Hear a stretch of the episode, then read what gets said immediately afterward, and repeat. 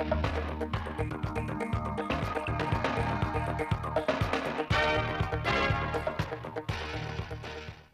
quý vị và các bạn lắng nghe chương trình thời sự trực tiếp chiều thứ ba ngày 4 tháng 10 của Đài Phát thanh và Truyền hình Thanh Hóa. Chương trình hôm nay sẽ có những nội dung đáng chú ý sau đây. 9 tháng năm 2022, tổng giá trị xuất khẩu hàng hóa trên địa bàn tỉnh Thanh Hóa ước đạt trên 4.400 triệu đô la Mỹ, tăng 11,7% so với cùng kỳ. Vẫn còn nhiều diện tích lúa mùa bị ngập úng do mưa lũ. Lực lượng cảnh sát phòng cháy chữa cháy và cứu nạn cứu hộ công an tỉnh Thanh Hóa học tập và làm theo lời Bác. Phần tin thời sự quốc tế, Triều Tiên tiếp tục phóng thêm tên lửa đạn đạo. Chính phủ Indonesia cho biết nước này sẽ bồi thường 50 triệu rupiah cho gia đình các nạn nhân thiệt mạng trong vụ dẫm đạp tại sân vận động ở thành phố Malang. Sau đây là nội dung chi tiết. Sáng nay ngày 4 tháng 10, đoàn giám sát của Ban Văn hóa xã hội Hội đồng Nhân dân tỉnh Thanh Hóa do đồng chí Đào Xuân Yên, Ủy viên Ban Thường vụ, trưởng Ban tuyên giáo tỉnh ủy, trưởng Ban Văn hóa xã hội Hội đồng Nhân dân tỉnh làm trưởng đoàn đã có buổi làm việc với Sở Giáo dục và Đào tạo về việc thực hiện cơ chế chính sách đối với các cơ sở giáo dục ngoài công lập trên địa bàn tỉnh giai đoạn 2018-2022. Tại buổi làm việc, các thành viên đoàn giám sát đề nghị Sở Giáo dục và Đào tạo báo cáo cụ thể kết quả thực thi các cơ chế chính sách của Trung ương và của tỉnh đối với các cơ sở giáo dục trong từng năm học, từng cấp học, đồng thời làm rõ những khó khăn bất cập trong thực hiện cơ chế chính sách. Theo Sở Giáo dục và Đào tạo, từ năm 2018 đến năm 2022, trên địa bàn tỉnh Thanh Hóa có 15 cơ sở giáo dục ngoài công lập thành lập và đi vào hoạt động, gồm 9 trường mầm non, 2 trường tiểu học và 4 trường liên cấp, thu hút hơn 4.600 học sinh. Lũy kế đến nay, toàn tỉnh có hơn 60 cơ sở giáo dục ngoài công lập. Bên cạnh những chính sách của Trung ương, tỉnh Thanh Hóa cũng đã ban hành nhiều cơ chế chính sách đối với các cơ sở ngoài công lập như chính sách khuyến khích xã hội hóa đối với các hoạt động trong lĩnh vực giáo dục dạy nghề, y tế, văn hóa thể thao môi trường trên địa bàn tỉnh Thanh Hóa, chính sách xã hội hóa giáo dục mầm non tỉnh Thanh Hóa. Các chính sách này đã được triển khai thực hiện kịp thời đúng quy định, phát huy hiệu quả thiết thực. Đến tháng 8 năm 2022, có hơn 20 trường ngoài công lập trên địa bàn tỉnh đã được miễn giảm tiền thuê đất, 9 trường được hỗ trợ kinh phí để trả lương, đóng bảo hiểm y tế, bảo hiểm xã hội cho cán bộ giáo viên với tổng số tiền hơn 5,6 tỷ đồng. Phát biểu kết luận buổi làm việc, đồng chí trưởng đoàn giám sát Đào Xuân Yên ghi nhận đánh giá cao Sở Giáo dục và Đào tạo thời gian qua đã tham mưu đề xuất với tỉnh ban hành các cơ chế chính sách phát triển mạng lưới giáo dục ngoài công lập, góp phần giảm tải cho giáo dục công lập. Đồng chí đề nghị trong thời gian tới, Sở cần tiếp tục nghiên cứu, tuyên truyền, phổ biến sâu rộng các cơ chế chính sách của Trung ương và của tỉnh, đẩy mạnh xã hội hóa giáo dục, huy động các tổ chức cá nhân và toàn xã hội tham gia vào sự nghiệp giáo dục. Cùng với đó, phối hợp chặt chẽ với các ngành liên quan, tham mưu cho tỉnh xây dựng phương án quy hoạch, bố trí quỹ đất phục vụ công tác giáo dục, tiếp tục nghiên cứu đề xuất cơ chế chính sách phát triển cơ sở giáo dục ngoài công lập phù hợp, dễ thực hiện, dễ đi vào cuộc sống. Ngành cần tăng cường kiểm tra giám sát việc thực hiện nội dung chương trình dạy học, đảm bảo quyền lợi chính đáng của giáo viên học sinh, nâng cao chất lượng chăm sóc giáo dục trẻ. Đoàn giám sát cũng ghi nhận, tiếp thu các kiến nghị đề xuất của Sở Giáo dục và Đào tạo, báo cáo Hội đồng Nhân dân tỉnh và phản ánh tới các cơ quan có thẩm quyền để xem xét, giải quyết. Sáng nay, tại huyện Mường Lát, Trung tâm Khuyến nông Quốc gia, Văn phòng Điều phối Nông thôn mới Trung ương phối hợp với Sở Nông nghiệp Phát triển Nông thôn tỉnh Thanh Hóa, Viện Nông nghiệp Thanh Hóa và huyện Mường Lát tổ chức hội thảo giải pháp phát triển sản xuất nông nghiệp, góp phần xây dựng nông thôn mới tại huyện Mường Lát, tỉnh Thanh Hóa. Đồng chí Lê Đức Giang, Phó Chủ tịch Ủy ban dân tỉnh tới dự. Tại hội thảo, các đại biểu đã tập trung thảo luận đánh giá về kết quả xây dựng các chương trình, đề tài, dự án khoa học và công nghệ trong lĩnh vực phát triển nông thôn, các mô hình phát triển sản xuất và xây dựng nông thôn mới tại huyện Mường Lát giai đoạn 2016-2022, thực trạng sản xuất nông nghiệp, cơ chế chính sách và giải pháp thực hiện xây dựng nông thôn mới trên địa bàn huyện giai đoạn 2023-2025, định hướng đến năm 2030, một số giải pháp phát triển lâm nghiệp của huyện, thực trạng và định hướng phát triển các hình thức tổ chức sản xuất, liên kết chuỗi giá trị sản phẩm nông nghiệp, thực trạng phát triển kinh tế xã hội vùng đồng bào dân tộc thiểu số trên địa bàn huyện Mường Lát. Phó Chủ tịch Ủy ban nhân dân tỉnh Lê Đức Giang khẳng định, những ý kiến tham luận tại hội thảo rất có giá trị, gợi mở nhiều giải pháp hiệu quả để phát huy tiềm năng lợi thế về đất đai, khí hậu, từ đó tạo động lực thúc đẩy phát triển kinh tế xã hội, cải thiện diện mạo nông thôn mới, góp phần giảm nghèo bền vững cho huyện Mường Lát, huyện miền núi cao xa xôi và khó khăn nhất của tỉnh Thanh Hóa. Đồng chí Phó Chủ tịch Ủy ban nhân dân tỉnh đề nghị Trung tâm Khuyến nông Quốc gia và Văn phòng điều phối nông thôn mới Trung ương tiếp tục tham mưu đề xuất với Bộ Nông nghiệp và Phát triển nông thôn tranh thủ ưu tiên hỗ trợ cho huyện Mường Lát xây dựng các mô hình phát triển sản xuất, nâng cao thu nhập cho người dân, đồng thời yêu cầu Sở Nông nghiệp và Phát triển nông thôn Thanh Hóa khẩn trương tham mưu cho tỉnh xây dựng cơ chế chính sách hỗ trợ gạo cho nhân dân trồng, chăm sóc và bảo vệ rừng ở 11 huyện miền núi nói chung và huyện Mường Lát nói riêng.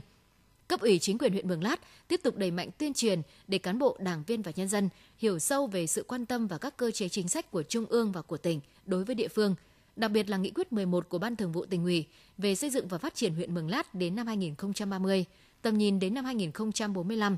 Qua đó nhìn rõ những thời cơ thuận lợi để tranh thủ tối đa, đồng thời khơi dậy tinh thần tự lực, tự vươn lên để phát triển sản xuất, xây dựng nông thôn mới.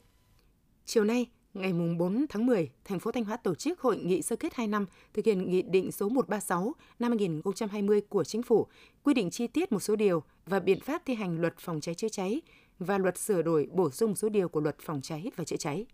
Thực hiện Nghị định 136-2020 của Chính phủ, thời gian qua, thành phố Thanh Hóa đã quan tâm chỉ đạo công tác phòng cháy chữa cháy và cứu nạn cứu hộ, tạo sự chuyển biến mạnh về nhận thức, ý thức trách nhiệm, chấp hành luật phòng cháy chữa cháy tại các cơ quan đơn vị, cơ sở kinh doanh trên địa bàn. Thành phố Thanh Hóa đã xây dựng được 16 mô hình phòng cháy chữa cháy, qua đó đẩy mạnh phong trào toàn dân tham gia phòng cháy chữa cháy, đồng thời tăng cường kiểm tra định kỳ, đột xuất việc chấp hành các quy định về phòng cháy chữa cháy trên địa bàn.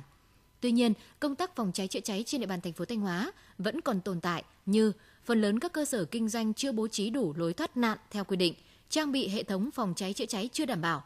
Việc kiểm tra phát hiện và xử lý vi phạm về phòng cháy chữa cháy đối với nhà ở kết hợp sản xuất kinh doanh còn nhiều hạn chế. Trong thời gian tới, thành phố Thanh Hóa tiếp tục đẩy mạnh công tác tuyên truyền, giáo dục kiến thức pháp luật về phòng cháy chữa cháy cho cơ quan đơn vị, cơ sở sản xuất kinh doanh và người dân, tổ chức huấn luyện nghiệp vụ phòng cháy chữa cháy và cứu nạn cứu hộ cho lực lượng phòng cháy chữa cháy cơ sở, phát động sâu rộng phong trào toàn dân tham gia phòng cháy chữa cháy, tăng cường công tác kiểm tra, xử lý nghiêm các trường hợp vi phạm, nhân rộng các mô hình điển hình tiên tiến trong công tác phòng cháy chữa cháy. Nhân dịp này, thành phố Thanh Hóa đã phát động đợt cao điểm tuyên truyền kiến thức pháp luật về phòng cháy chữa cháy, hưởng ứng Ngày toàn dân phòng cháy chữa cháy mùng 4 tháng 10. Theo công ty thủy nông Bắc sông Mã hiện vẫn còn gần 700 ha lúa ở các địa phương nằm trong vùng phục vụ của công ty bị ngập. Mặc dù các chi nhánh thủy nông đã vận hành tối đa công suất các trạm bơm tiêu, nhưng do mưa lớn, nước trên các sông dâng cao nên không thể tiêu thoát nước nhanh, phản ánh của phóng viên Thanh Hưởng.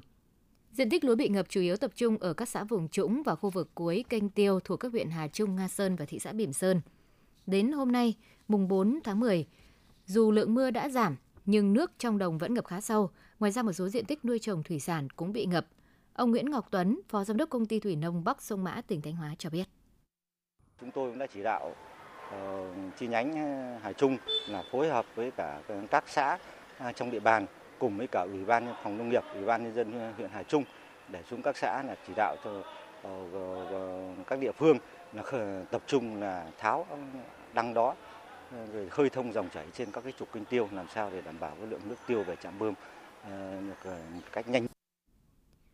Hiện nay khi lượng mưa đã giảm, nước đang rút dần, ngành nông nghiệp và chính quyền các địa phương đang chỉ đạo hướng dẫn bà con nông dân khẩn trương thu hoạch lúa mùa. Tuy nhiên do thời gian ngập úng kéo dài, nhiều diện tích lúa chưa thu hoạch đã bị mọc mầm, gây thiệt hại về kinh tế cho bà con. Ông Nguyễn Duy Dinh, xã Hà Giang, huyện Hà Trung, tỉnh Thanh Hóa cho biết. Mùa lúa năm nay là nó, nó ngập cũng đến một tuần nay rồi. Bây giờ là cũng được nhờ thủy nông nó bơm nó cũng đỡ đi nhưng mà cái thiệt hại rất nhiều, giờ mọng hết rồi. Bà Vũ Thị Nghiệp, xã Hà Tân, huyện Hà Trung, tỉnh Thanh Hóa cho biết. Những ngày vừa qua chị ở xã Hà Tân đây mưa to và rất to, cho nên là nước lượng nước bây giờ rất to lắm. Mà chạm bơm thì cũng bơm nhưng mà chúng tôi ờ, thấy lúa mọng nhiều mà bây giờ bơm thì lâu cạn quá cho nên tôi phải đi mò đi gặt. Các địa phương cũng đang hướng dẫn bà con nông dân chăm sóc những diện tích hoa màu còn có thể cứu vớt sau lụt, đồng thời chỉ đạo các đơn vị liên quan khẩn trương chuẩn bị giống, vật tư nông nghiệp để đáp ứng nhu cầu tái sản xuất sau khi nước lũ rút hoàn toàn. Huyện Bá Thước hiện có 5 ngầm tràn thường xuyên bị ngập vào mùa mưa. Sau quá trình sử dụng, một số công trình ngầm tràn có dấu hiệu xuống cấp, mặt tràn bong chóc hư hỏng, tiềm ẩn nguy cơ cao mất an toàn cho người và phương tiện mỗi khi mùa mưa bão. Phản ánh của phóng viên Hương Quỳnh. Cả xã Lương Trung có 3 ngầm tràn thì hai trong số đó đều trong tình trạng xuống cấp. Đặc biệt tình trạng này càng nghiêm trọng hơn sau đợt mưa lũ vừa qua. Huyện ba Thước hiện có 5 ngầm tràn xuống cấp, nguy cơ mất an toàn cho người và phương tiện vào mùa mưa lũ.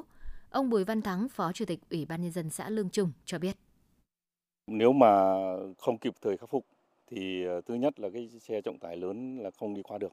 và nó sẽ sập xuống thì ờ, người dân đi qua thì rất khó khăn và cái giao thương đi lại vận chuyển hàng hóa nông sản cho nhân dân cũng như là cái việc đi uh, giao thương hàng ngày cho các cháu học sinh là rất khó khăn. Ông Trương Văn Vinh, Phó trưởng phòng Nông nghiệp và Phát triển Nông thôn huyện Bá Thước, tỉnh Thanh Hóa cho biết. Huyện cũng đã giả soát và xây dựng cái kế hoạch đầu tư công để hàng năm đề xuất với cấp có thẩm quyền hỗ trợ cho huyện ờ, xây dựng các cái ngầm tràn mà đã bị hư hỏng do thiên tai gây ra. Thì à, là huyện nghèo nên là cái việc mà hỗ trợ kinh phí để đầu tư thì nó rất ít, chủ yếu là lấy từ cái nguồn thủy lợi phí để khắc phục à, khẩn cấp các cái